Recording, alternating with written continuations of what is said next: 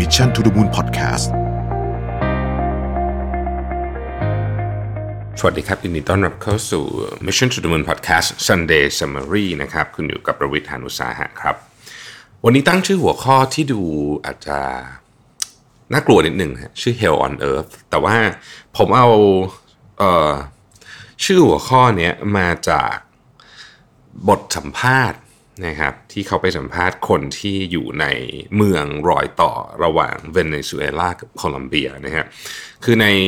หนังสือพิมพ์ Financial Times นะฮะก็เขาพูดถึงอาร์ติเคิลหนึ่งที่ที่บอกว่าภูมิภาคลาตินอเมริกาเนี่ยกำลังจะเปลี่ยนแปลงไปตลอดการ ไม่ใช่เฉพาะเวเนซุเอลาแต่มันเกิดขึ้นจากวิกฤตที่เวเนซุเอลาเป็นยังไงนะครับมันเริ่มต้นจากเมืองออที่ชื่อว่า พารากชอนนะครับเมืองเมืองนี้เนี่ยเป็นเมืองที่ออยู่ระหว่างเวเนซุเอลากับโคลอมเบีย ซึ่งจริงๆสองประเทศนี้มีชายแดนที่ยาวมากนะฮะ 2,200 กิโลเมตรนะครับ แต่เมืองนี้ก็เป็นจุดหนึ่งที่มีคนข้ามแดนเยอะนะฮะเขาบอกว่าที่นี่นี่เหมือน hell on earth เลยนะฮะ คือคนที่ทำงานอยู่ตรงนั้นเนี่ยนะฮะ เจ้าหน้าที่ของสำนักงานข้าหลวงใหญ่ ผู้ลี้ภัยแห่งสหประชาชาติหรือ UNHCR ก็ให้ความเห็นไปในแนวทางเดียวกันว่าตอนนี้เนี่ยสถานการณ์การเคลื่อนย้ายถิ่นการอพยพของชาวเวเนซุเอลาเนี่ยนะครับที่เข้ามาที่โคลอมเบียและประเทศอื่นๆเนี่ยมันรุนแรงมากๆนะฮะแล้วก็มันอาจจะเปลี่ยนโครงสร้างหน้าตาของของประเทศในแถบลาตินอเมริกาไปเลยนะครับ ต้องเล่าอย่างนี้ก่อนนะครับบอกว่า ตั้งแต่ปี 2015 เนี่ยนะช่วงที่วิกฤตเนี่ยมันหนักๆเนี่ยนะครับ ก็มีคนที่ออกมาจากเวเนซุเอลาแล้วเนี่ยเขาคาดการณ์กันว่าถึงสิ้นปีนี้เนี่ยนะครับ ก็จะประมาณ 6.5 ล้านคนนะฮะประมาณสัก 20%ของประชากร อาจจะสูงถึง 8 ล้านคนนะฮะ 25%ของประชากรแถวๆนั้นเป็นไปได้นะครับ ประเด็นมันคืออย่างนี้ครับ คนที่ออกมาจากเวเนซุเอลาเนี่ยนะฮะเอ่อ เอาเอาเอาออกหลังจากปี 2015 นะมันมีออกก่อนหน้านั้นก็มีแต่คนที่ออกมาหลังจากปี 2015 เนี่ยนะครับ เริ่มต้นเนี่ยพอสถานการณ์เริ่มดูจะวิกฤตเนี่ยนะครับกลุ่มคนที่มีฐานะดีนะฮะแล้วก็มีการศึกษาดีเนี่ยก็ไปก่อนนะครับไปก่อนเพราะว่ามีโอกาสนะฮะส่วนใหญ่ก็จะไปที่สหรัฐอเมริกานะครับหรือว่าสเปนนะครับชนชั้นกลางนะครับที่ สามารถทำงานมีมีมีความรู้เป็น professional เนี่ยนะฮะก็ส่วนใหญ่ก็จะไปที่ประเทศอื่นในลาตินอเมริกา ซึ่งซึ่งไม่ใช่แค่โคลัมเบียอย่างเดียวนะครับ มีไปอ่าชิลีนะฮะมีไปอีกหลาย ๆประเทศนะครับเอ่อแต่ว่าสถานการณ์ที่ตึงเครียดหรือต้องใช้คำว่ารุนแรงนะตอนนี้เนี่ยนะครับที่เขาบอกเป็น hell on earth เนี่ยก็คือกลุ่มผู้อพยพที่ต้องใช้คำว่าอ่ายากจนกว่านะครับ อายุเยอะกว่า แล้วก็ป่วยกว่าด้วยนะฮะคือมีมีความเป็นเป็นมีความเสี่ยงมากกว่านะครับบริเวณที่อพยพนี่ก็ต้องบอกว่าเป็นดินแดนแบบมิกสันยีเลยนะต้องใช้คำนั้นนะฮะเออเขาก็สำนักงานข้าหลวงใหญ่ผู้ลี้ภัยแห่งสหประชาชาติเนี่ยก็เข้าไปพยายามจะช่วยเหลือนะครับบุคคลเหล่านี้ก็บอกว่าสถานการณ์มันไม่ง่าย เราดูตัวเลขกันก่อนนะฮะเตัวเลขของเอ่อ UNHCR นะครับบอกว่ามีผู้ลี้ภัยราว 3,000 คนต่อวันนะฮะแล้วก็ไปส่วนใหญ่ก็คือจะมาที่โคลอมเบียนะครับไอ้ข้ามถูกกฎหมายแบบมีพาสปอร์ตนี่ก็มีบ้างแต่น้อยนะฮะคนส่วนใหญ่เนี่ยข้ามแบบไม่มีพาสปอร์ตนะครับแล้วก็ก็มีอาจจะต้องจ่ายเงินให้คนพามานะครับ หรือว่าจ่ายเงินให้อ่อ ผู้รักษากฎหมายนะครับทหารอะไรแบบนี้นะบางทีก็โดนรีดถ่ายเงินทั้งจากทหารทั้งจากกองโจรนะฮะแล้วถ้าเกิดว่าข้ามแบบไม่ไม่ยอมจ่ายเงินก็มันบางคนก็โดนยิงเลยเนี่ยมันก็โดนยิงเลยนะครับทีนี้ดูภาพรวมนะกันนิดหนึ่งนะครับ ตอนนี้คือโคลอมเบียเนี่ยผู้ลี้ภัยเยอะสุดนะฮะณปัจจุบันนี้เนี่ย มีผู้ลี้ภัยอยู่ในโคลอมเบียเนี่ยนะฮะหนึ่งจุดหกล้านคน เยอะมากนะครับหนึ่งจุดหกล้านคนนี่คือเมืองใหญ่เมืองหนึ่งนะฮะ แล้วก็มีอยู่ที่เปรูนะครับแปดแสนหกหมื่นคนนะครับชิลีกับเอกวาดอร์มีสามแสนเจ็ดหมื่นคนนะฮะ220,000คนในบราซิลนะครับแล้วก็หมู่เกาะแคริบเบียนอีก100,000คนนะฮะทีนี้ พอเราเห็นตัวเลขแบบนี้เนี่ยนะฮะเราก็ต้องเริ่มคิดว่า แล้วมันมันมีประเด็นอะไรที่ต้องที่ต้องที่ต้องน่าจับตา อันดับแรกคือตรงจุดข้ามแดนทั้งหลายเนี่ยนะครับ อันนี้อันตรายมากนะฮะคนถูกข่มขืนปล้นฆ่าคือเป็นดินแดนนิคสันยีอย่างแท้จริงนะฮะคนที่มีเงินหน่อยเท่านั้นนะฮะถึงจะข้ามแดนมาได้อย่าง อย่างเรียกว่าอาจจะปลอดภัยหรือสบายหน่อย ถ้าเกิดว่ามีมีเอกสารต่างๆ แต่ไม่ใช่ทุกคนที่มามีเอกสารนะครับ เพราะว่าความยากจนในเวเนซุเอลาเนี่ยมันถึงขั้นอยู่ไม่ได้ ครับคนบอกว่าต้องคุยขยะเพื่อหาอาหาร แล้วก็ในขยะในถังขยะก็ยังไม่มีอาหารเลยนะฮะเพราะฉะนั้นต้องไปตายเอาดับหน้าดีกว่า จริง ๆ ตายอาดับหน้าจริง ๆ เลยนะครับนั้นมีผู้อพยพจำนวนมากนะฮะปัญหาคืออย่างนี้ โคลัมเบียนะครับและและประเทศอื่นในลาตินอเมริกานะฮะจริงๆต้องบอกว่าได้รับความชื่นชมนะครับจากประชาคมโลกเป็นอย่างมากที่ ต้องใช้คำว่าในช่วงแรกเนี่ยอ้าแขนรับนะฮะอ้าแขนรับผู้อพยพจากเวเนซุเอลาเลยนะฮะแต่พอตัวเลขมันเริ่มเพิ่มขึ้นเยอะๆแบบนี้เนี่ยตอนนี้ความกดดันเริ่มสูงแล้วนะครับ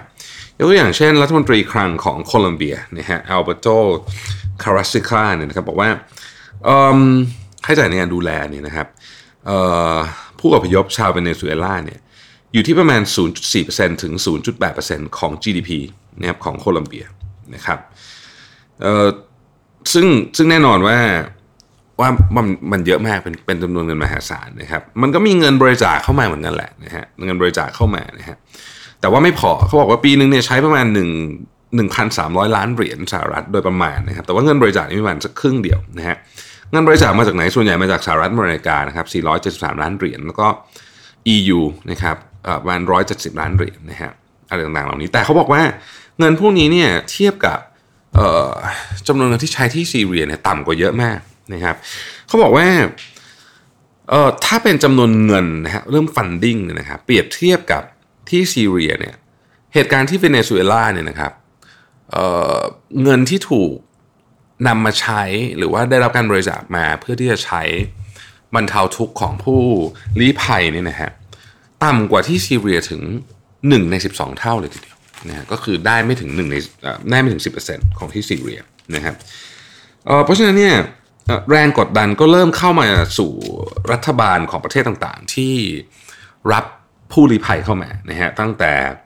โคลัมเบียนี่ก็เบอร์หนึ่งเลยนะครับแล้วก็มาด้วยเปรูชิลี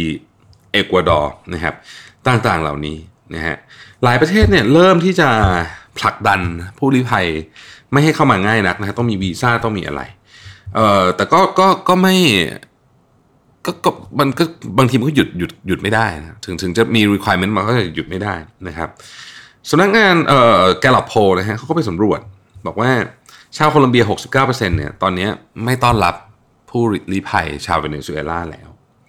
นะครับแล้วคนพบว่ามันเกิดอาชญากรรมเกิดอะไรอย่างเงี้ยนะมันเกิดมันเริ่มเกิดแรงเราเราพอจะนึกออกนะเวลามีผู้ลี้ภัยเยอะเนี่ย ก็จะต้องมีแรงกดดันระหว่างคนพื้นที่กับผู้ที่ลี้ภัยเข้ามานะครับเพราะก็ต้องก็ต้องอ่าละต้องช่วยเหลือต้องอะไรเรื่องมนุษยธรรมก็เรื่องหนึ่งนะฮะแต่ว่าชนที่มาจากสองสองชาติเนี่ยก็ก็มันจะให้เข้ากันไปไปไปเลยมันก็เป็นไปไม่ได้ยากอยู่แล้วนะครับแล้วก็มีเนี่ยเวลามีคดีอะไรขึ้นมานะฮะก็ผู้ลี้ภัยก็จะเหมือนกับจะต้องอถูกถูกชี้นิ้วไปก่อนนะฮะ ทีนี้ทำยังไงนะฮะทำยังไงดีนะฮะที่ผ่านมาเนี่ยนะฮะรัฐบาลโคลอมเบียก็พยายามนะฮะพยายามที่จะ legalize ก็คือให้สถานะทางกฎหมาย ที่ถูกต้องตามกฎหมายเกี่ยวกับให้กับผู้ลี้ภัยนะครับ แล้วก็ให้สิทธิการเข้าถึงพวกการรักษาพยาบาลอะไรอย่างเงี้ยนะฮะการศึกษาพวกนี้ต่างๆ เหล่านี้นะฮะแต่ตอนนี้แรงกดดันจากประชาชนเนี่ยเริ่มสูงมากขึ้นเพราะฉะนั้นการจะทำเรื่องนี้ตลอดไปเนี่ยก็คงจะเป็นไปไม่ได้นะครับ แล้วก็บรรดาบรรดาผู้ที่ลี้ภัยเข้ามาคือชาวเวเนซุเอลาเนี่ยก็บอกว่าการใช้ชีวิตอยู่ที่โคลัมเบียก็ก็ก็ดีกว่าอยู่ที่บ้านตัวเอง แต่ก็ว่าไม่ใช่ว่าสบาย เพราะว่าอย่างอย่างเช่นเขาไปสัมภาษณ์คนหนึ่งขายขายขนมนะฮะบอกว่าทำงานวันหนึ่งสิบห้าชั่วโมง ได้เงินประมาณ 9 ดอลลาร์คือประมาณ270 บาทนะครับ ซึ่งจะต้องไปดูแลน้องสาวแล้วก็ลูกของเขาอีกสองคน นะฮะทั้งสี่คนมี 9 ดอลลาร์ต่อวันนะฮะซึ่งเขาบอกว่ามันก็ชีวิตก็ชีวิตในโคลอมเบียก็ไม่ได้สบายนะครับ คนที่พอจะโชคดีหน่อยนะฮะก็คือคนที่ออกมาก่อนหน้านั้นนานๆเลยนะครับบางคนออกมาตั้งแต่ปี 2007-2008 นะครับตั้งแต่เห็นสถานการณ์ไม่ค่อยดีเนี่ยพวกนี้เนี่ยก็ไปตั้งรกรากอยู่ในเมืองหรือประเทศอื่นๆ ไปอยู่ชิลีไปอยู่อะไร ซึ่งคนนั้นก็โอเคแล้วนะฮะสามารถอยู่ตัวแล้วนะครับสถานการณ์ที่พรมแดนระหว่าง เวเนซุเอลากับโคลอมเบียตอนนี้จึง ไม่ใช่แค่ตึงเครียดแต่ว่าเศร้าด้วยนะฮะเศร้าด้วย ผมอยากจะปิดท้ายพอดแคสต์วันอาทิตย์แบบนี้ฮะเหตุการณ์นี้เนี่ยมันเกิดขึ้นแบบต้องใช้คำว่าอะไรดีครับ เพราะว่าการตัดสินใจผิดพลาดของคนไม่กี่คน อันนั้นคือจุดเริ่มต้นนะสำหรับความคิดเห็นผมนะฮะแต่มันสำคัญที่สุดคือ เพราะว่าประชาชนไม่พูดอะไรหรือไม่ หรืออาจจะพูดแล้วแต่ยังเสียงไม่ดังพอในเวลาที่ที่ที่ไม่เร็วพอ และคนพูดไม่เยอะพอ ไม่งั้นเหตุการณ์แบบนี้ ไม่น่าจะเกิดขึ้น หรือน่าจะหลีกเลี่ยงได้สถานการณ์ในเวเนซุเอลานี่ถือว่าเป็นเคสที่ในยุคใหม่เราไม่เห็น hyperinflation แบบนี้นะฮะล้านเปอร์เซ็นต์ต่อปีเนี่ย ไม่น่าจะได้เห็นนะ เพราะฉะนั้นอยากจะฝากไว้ตรงนี้นะครับ บอกว่าเออมันเคยมีคำพูดคำหนึ่งของดร.มาร์ตินลูเทอร์คิงจูเนียร์นะฮะเคยกล่าวไว้บอกว่า our lives begin to end the day we become silent about things that matter จุดจบของเราเริ่มขึ้นในวันที่เราไม่พูดในสิ่งที่ต้องพูด ขอบคุณและสวัสดีครับ Mission to the Moon Podcast